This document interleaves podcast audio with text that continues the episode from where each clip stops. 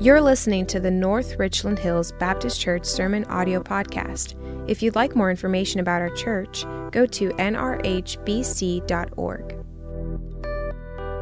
Well, good morning and welcome to Cro- uh, North Richland Hills Baptist Church. Uh, my name is Jeremy Winters, and I have the privilege of serving as the campus pastor of the Cross Church campus. Uh, and so I want to thank you for being here. You are the few, the proud Marines who overcame a virus, spring break, and daylight savings time. We're looking forward to everybody else being here at the 11 o'clock service today, all right? So be sure and get your phone out, text them, encourage them to be here at 11. Um, well, this morning, as you've noticed, we're doing something very different. Me stepping up to the pulpit at this point in time does not mean that we are preaching for an hour, okay? So I just want to rest, you know, settle you down there. Uh, you would, you would. Uh, but we are going to use the opportunity to um, walk through the entirety of the narrative of the Bible, all the way through the pages of Scripture, from cover to cover, minus the maps, uh, because that's, in fact, what our stained glass windows do here at NRHBC and the Cross Church campus, is they walk through the overarching story of the Bible. Okay, and so if you've got your Bibles with you, I hope you do, pull them out because we're going to be flipping through a lot of pages today, all right? Now, I'm going to make it really easy for you in that we're only ever going to flip towards the right, okay? So as you turn, only turn right, okay? And just as our stained glass windows begin with the story of creation, with the image of the planets and the sun and the moon and the stars there, so does Scripture as it begins to tell one story that God has a plan for his creation.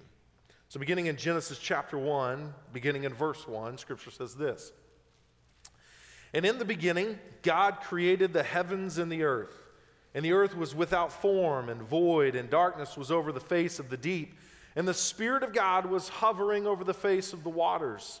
And God said, Let there be light. And there was light. God created all of reality and all of life. Everything that you see and feel and touch and hear and experience was all created by the power, the creativity, and the majesty of God the Father. And each day, as creation goes on and God creates one more element of his creation, he puts a stamp of approval on it and says, It was good as He creates the stars and the heavens and the plants and the animals and the sky above. And then we get to Genesis chapter 2. Flip one page over, Genesis chapter 2, beginning in verse 4, as we see the final piece of His creation. Beginning at verse 4 says this And these are the generations of the heavens and the earth when they were created in the day that the Lord God made the heavens and the earth. And when no bush of the field was yet in the land, and no small plant of the field had yet sprung up, for the Lord God had not caused it to rain on the land, and there was no man to work the ground. And a mist was going up from the land and was watering the whole face of the ground. And then the Lord God formed the man of dust from the ground and breathed into his nostrils the breath of life. And the man became a living creature. And the Lord God planted a garden in Eden in the east and there he put the man whom he had formed. And out of the ground the Lord God made to spring up every tree that is pleasant to the sight and good for food. The tree of life was in the midst of the garden, and the tree of knowledge of good and evil. And so the plot thickens. As God creates man and woman in his image to work the ground of the garden, to protect the God's creation of the garden, to extend the garden across the face of the earth. And they were given this task to be fruitful and multiply and to fill the earth, but not only to fill the earth, but to rule over the earth, to have dominion over all of God's creation as representatives of God the Father Himself on earth.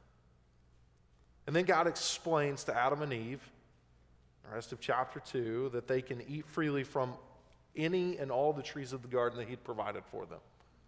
It was all there for them to take, including the tree of life, a tree that brings life to the people of God.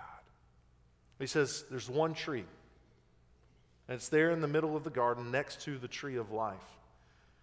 And God commands Adam and Eve this is the one tree you're not to eat of. Because if you do, you will surely die. That though it's appealing and enticing and it looks good, it'll cause pain and hurt for not only you, but for everyone around you. And isn't this the way life still works today?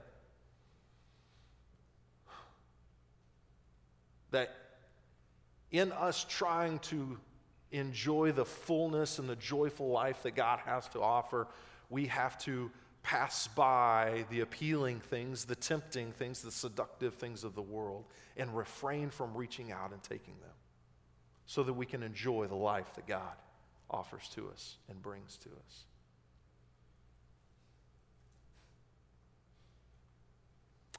story continues in Genesis chapter 3. You may have to turn one page. Genesis chapter 3 continues as our story as Eve and Adam, in a moment of temptation and weakness, decided that they weren't satisfied with, with ruling all of God's creation under his authority.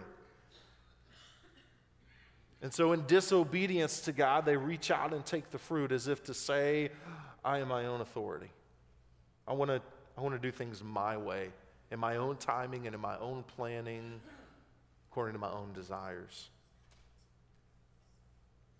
And as a result of their disobedience, sin entered the world, and with it, further rebellion against God, as well as the effects of sin shame and guilt and more sin, leading to death. For Romans chapter 6 says, the wages of sin is death.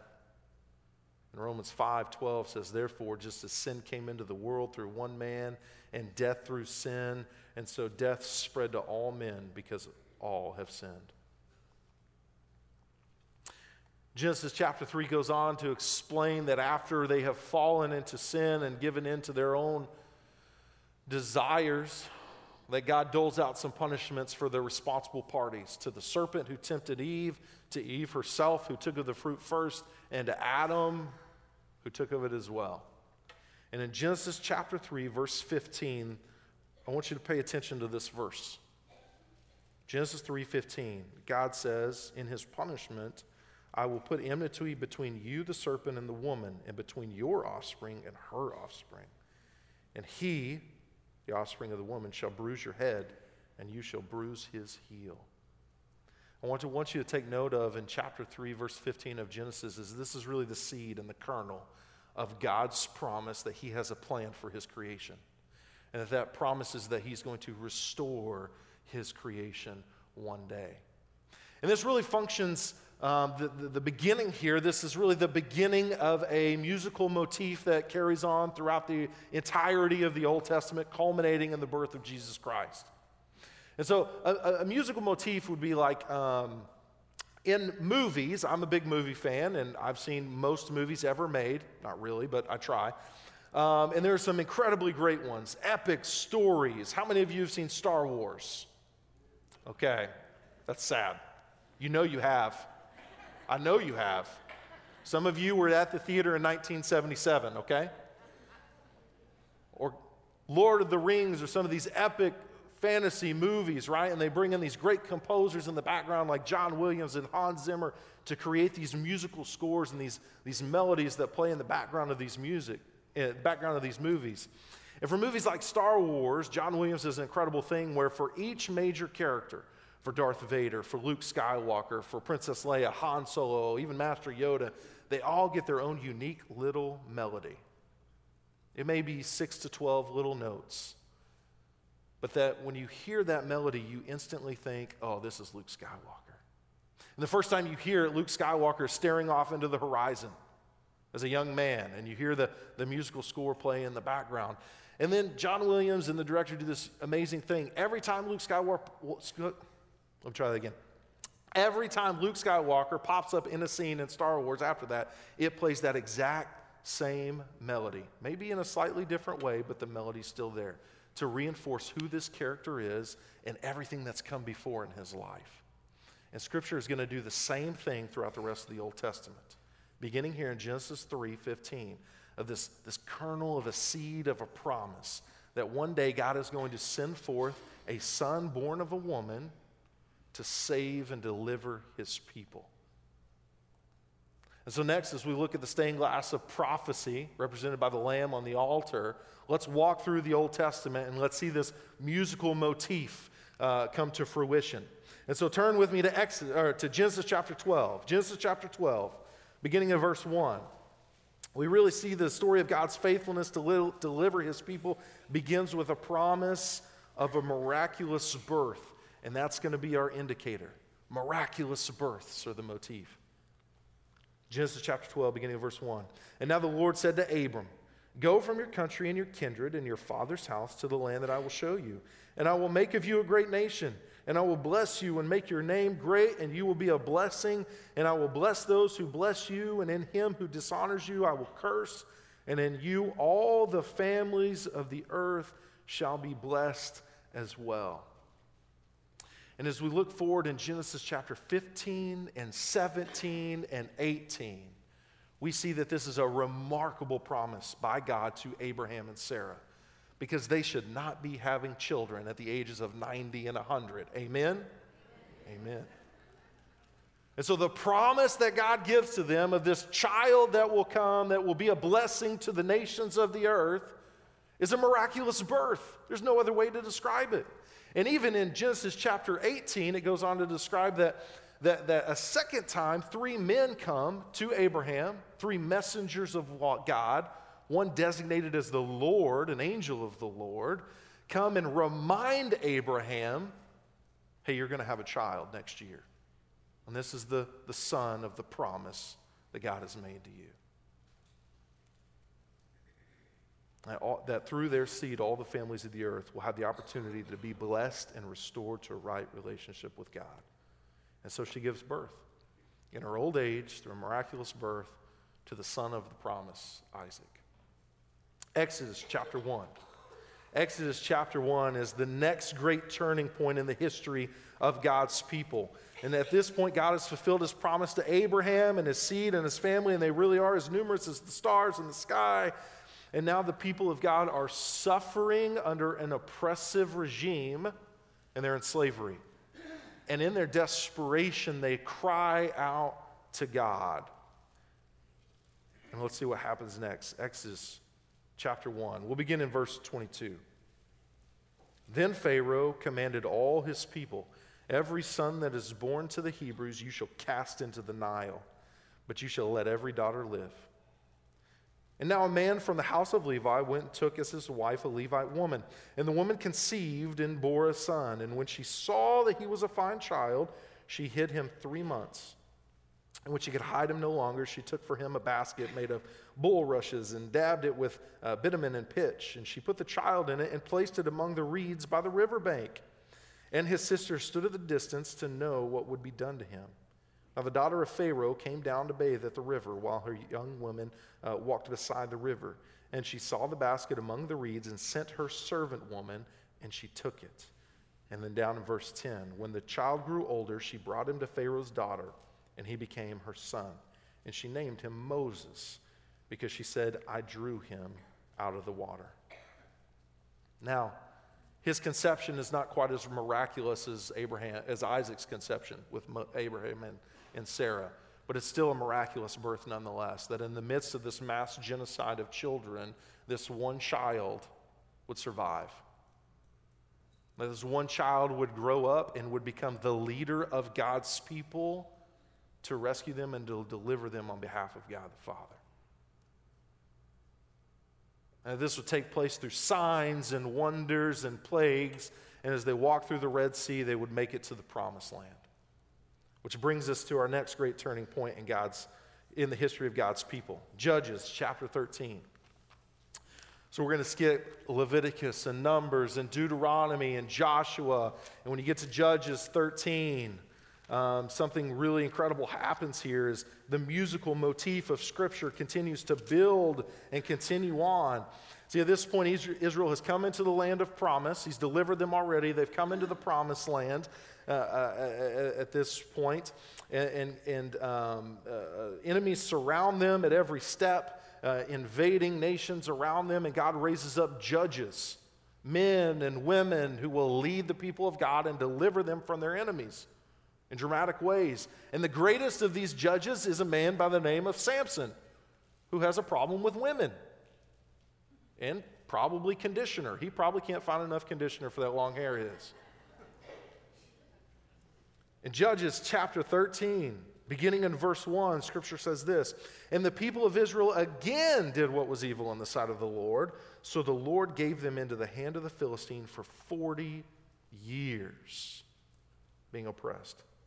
And there was a certain man of Zorah and of the tribe of the Danites whose name was Manoah.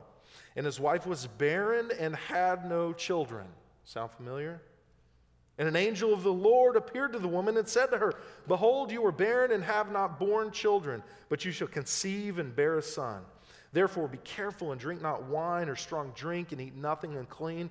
For behold, you shall conceive and bear a son, and no razor shall, shall come upon his head, for the child shall be a Nazarite to God from the womb.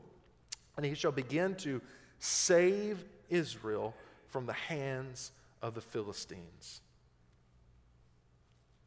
And the musical motif continues that angels of the Lord come and pronounce that one is coming who will deliver God's people.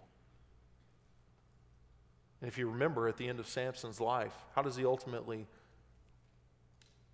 save Israel? How does he ultimately defeat the enemies of Israel? By his own sacrificial death. next great turning point of history of God's people happens in 1 Samuel. 1 Samuel chapter 3.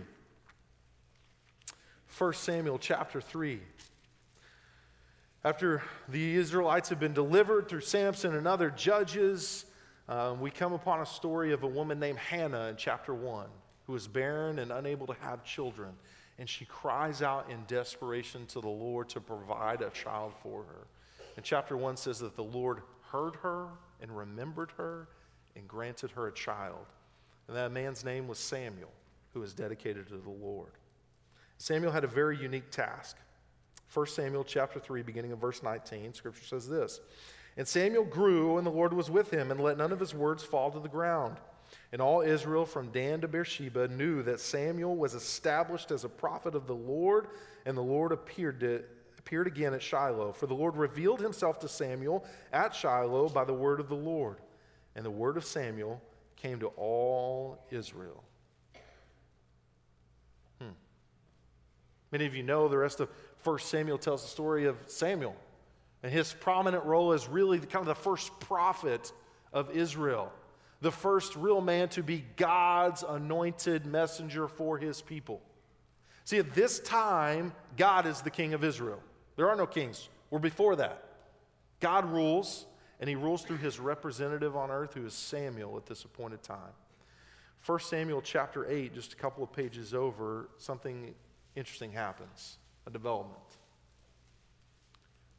Just as Adam and Eve rejected God's authority in the garden, in 1 Samuel chapter 8, the Israelites reject God's authority through Samuel the prophet and they cry out for a king like all the other nations have, for a different way to rule them and somebody else to rule them. And so Samuel's last real job and role in 1 Samuel is to anoint the first kings of Israel Saul and David. Isaiah, flip with me to the book of Isaiah. Isaiah chapter 54.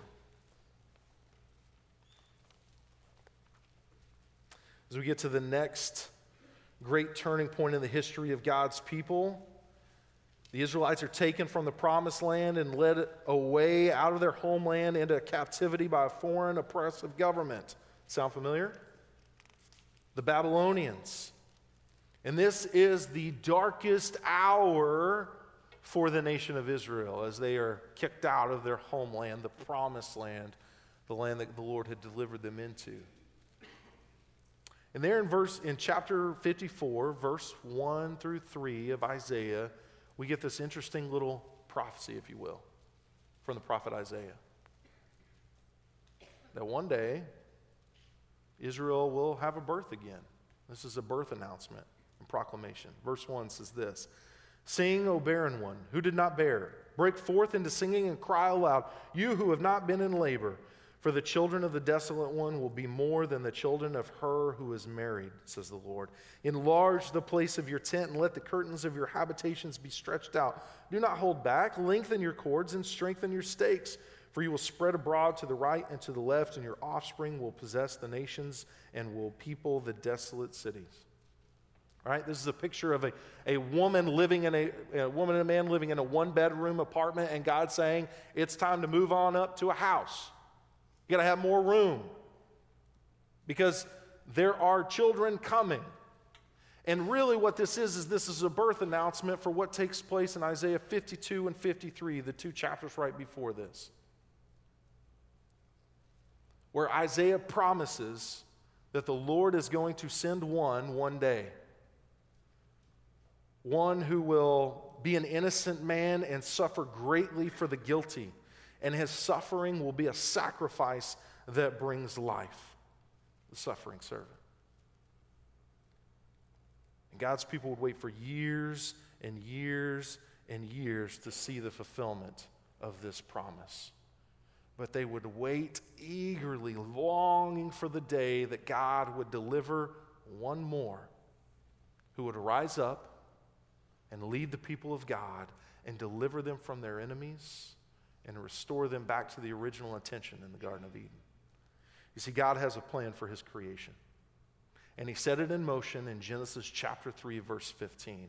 And we see that musical melody, that musical motif over and over and over again in the miraculous births of the Old Testament as God raises up individuals to lead his people and deliver them, foreshadowing one to come. So, right now, as we pause for just a moment and think and dwell on all of this that's happened in the Old Testament. Against the backdrop of the Old Testament prophecies, it should come as no surprise to find that after a period of longing and a period of silence from God, during an oppressive regime of the Romans, God is again faithful to his people. And God sends the final seed who will fulfill God's promise to bring blessing and life to the nations. Because you see, God has a plan for creation to be redeemed through his promised Son. To be redeemed through his promised Son. Matthew chapter 1, the very beginning of the New Testament story, continues this musical motif of a miraculous birth of one who will lead and deliver the people of God. And just as Moses is born under an occupation and genocide, and just as angels foretold the birth of Isaac and of Samson, promised deliverer, so we see the same things here in Matthew chapter 1, beginning in verse 18. And scripture says this And now the birth of Jesus Christ took place in this way. When his mother Mary had been betrothed to Joseph, before they came together, she was found to be with child from the Holy Spirit. Now, that's not a miraculous birth. I don't know what is. And her husband Joseph, being a just man and unwilling to put her to shame, resolved to divorce her quietly. But as he considered these things, behold, an angel of the Lord appeared to him in a dream, saying, Joseph, son of David, do not fear to take Mary as your wife, for that which is conceived in her is from the Holy Spirit. She will bear a son, and you shall call his name Jesus, for he will save his people from their sins. And all this took place to fulfill what the Lord had spoken by the prophet Behold, the virgin shall conceive and bear a son, and they shall call his name Emmanuel, which means God with us. And when Joseph woke from sleep, he did as an angel of the Lord had commanded him. He took his wife, but knew her not until she had given birth to a son. And he called his name Jesus. Jesus. Again, this musical motif continues right to this point, where at the fullness of time, God sent forth his son through a miraculous birth. The question is, why did God come himself? Why didn't he send somebody else? Why did, why did Jesus come himself? Why didn't he send, I don't know, Michael or Gabriel or somebody like that to kind of handle the business for him? Well, the simple answer is, is that in matters of love, one goes oneself. I, I have a wonderful wife who I've been married to for uh, seven years now. I got that right, a little over seven years. Uh, um, and one thing about our story together is that um, when we first met and began to date, I didn't send somebody else to start dating her for me. After years of convincing her and her finally relenting, I did not send somebody else to ask her father's permission to marry her, although that would have been nice. I did not send somebody else to actually propose to my wife Lauren. I did it myself. I did not send somebody else to stand at the front of a church as she walked down the aisle and to make a covenant in front of everybody else. And I sure didn't send somebody else on her honeymoon. In matters of love, one goes oneself. And so God goes himself in the form of his son, Jesus Christ, because Jesus Christ is the only one who can fix the mess we created in the Garden of Eden. He's the only one worthy enough and capable enough to lead God's people to deliver them from their enemies of sin and death. And so that's the picture of the incarnation and the birth of Jesus that God went himself to secure his people because nothing else would do, because only he could fix it. John chapter 1. Flip with me to John chapter 1. Matthew and Mark and Luke and John all tell the same stories about who this Jesus was and what he did when he came and how he began his ministry and what his ministry looked like. And it all started uh, uh, um, with Jesus' baptism. And in John chapter 1, beginning in verse 29, the Gospel of John writes this. And the next day, he, being John the Baptist, saw Jesus coming toward him and said, Behold, the Lamb of God who takes away the sin of the world. This is he of whom I said, After me comes a man who ranks before me because he was before me. I myself did not know him, but for this purpose I came baptizing with water that he might be revealed to Israel. And John bore witness I saw the Spirit descend from heaven like a dove, and it remained on him. And I myself did not know him, but he who sent me to baptize with water said to me, He on whom the Spirit descended and remained, this is he who baptizes with the Holy Spirit. And I have seen and have borne witness that this is the Son of God. See what takes place right here in the baptism of Jesus when the Spirit descends on him like a dove, and when God the Father vocally says, This is my Son in whom I am well pleased it is God's affirmation of who Jesus is, that he really is the Son of God and he is who all of the Old Testament has been pointing to up until this moment in time. And in essence, it's God deputizing Jesus to usher in the kingdom of God and to rule over that kingdom as a representative of God, just as Adam was supposed to, and just as Samuel did until they rejected him. It's a, deputa- it's a deputizing of Jesus, imbuing him with all authority on heaven and earth. And what authority it is! Matthew and Mark and Luke and John tell us over and over and over again about the power and the authority of God to reign over all the earth. We see, we see the lame walk, we see the blind see, we see the sick that are healed. We see food that is multiplied beyond belief, and we even see dead men rise from the grave. Because Jesus has all the authority on power, all the authority of heaven and earth. And he is ruling as the representative of God on earth, ushering in God's kingdom on earth. Bring back pieces of the Garden of Eden back into this world that's rebelled and rejected against him. That's what the miracles are. At the beginning of his kingdom, overtaking a world that rebelled against his father's rule and reign back in the time of Adam and Samuel. It's the first fruits of seeing God's kingdom come and his will be done on earth as it is in heaven. And as Jesus continues to minister, as he continues to teach and he continues to perform miracles, his entire journey is leading to one final destination in the city of Jerusalem. And there in the city of Jerusalem, in the new Garden of Eden, what the first Adam failed to do, the new Adam would succeed. That Jesus would live a life free for sin, truly innocent and righteous before God.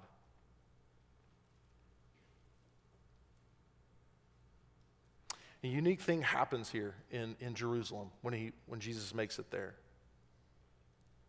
Just as Adam and Eve had rejected the authority of God in the garden, and just as the Israelites had rejected God's authority through Samuel,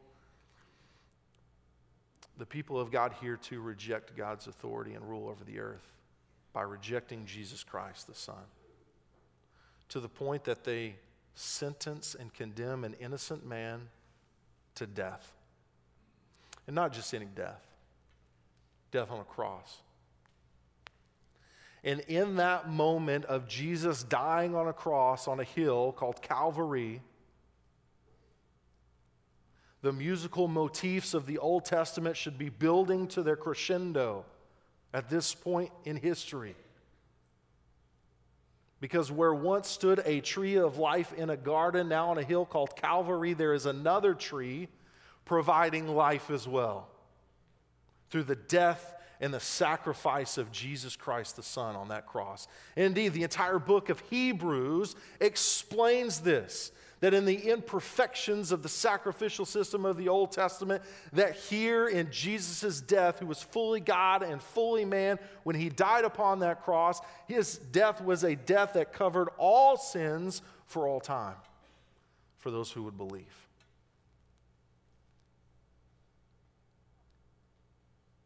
His death is an incredible thing. His birth is an incredible thing. His ministry is an incredible thing.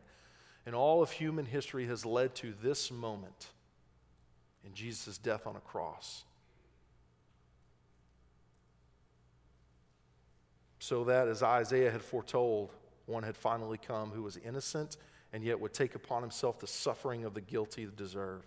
And in so doing, his suffering and death would become a sacrifice to cover the guilty, and in so doing, bring life everlasting for those who would repent and believe. As we pause for just a moment, let's reflect on the birth and the life and the death of Jesus Christ, the Son of God. Oh, you just thought you were getting out of here. Wouldn't it be a shame if the story ended right there with the death of Jesus Christ on the cross? But we know through the telling of the rest of the, the New Testament that Jesus didn't just die on a cross and be placed in a tomb and there he still resides. No, Scripture is very clear that after his death and his burial in a tomb, and after he really, really, really, really died, that on the third day, Jesus Christ rose from the dead and 1 Corinthians chapter 15 tells us that because he rose from the dead and is the first fruits, that those who repent and place their faith in Jesus Christ will too one day resurrect from the dead. And that is the hope of the gospel.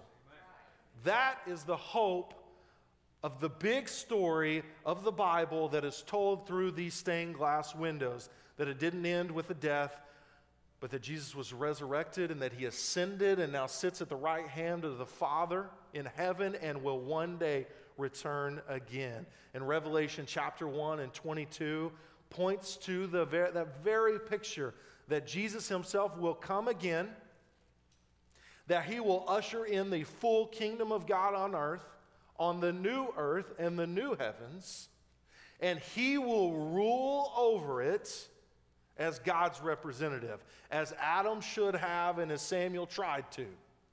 And Christ will fulfill it.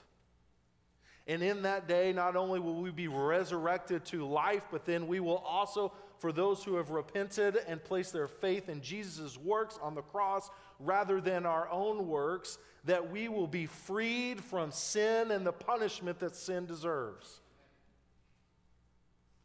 Not only that, it gets better. I won't have to wear contacts or glasses anymore. We won't have to worry about viruses going around. Because all the pain and all the sickness and all the tears will be wiped away. And that new heaven and that new earth where Jesus Christ rules and reigns and we walk in that garden with him, just as Adam and Eve did. I don't know about you, but one day I'm looking forward to looking eye to eye, standing toe to toe with Jesus for a moment before I fall to my knees. That is the hope of the gospel. And that is the hope of the New Testament. That is the hope of the entirety of Scripture that everything points to and directs us to.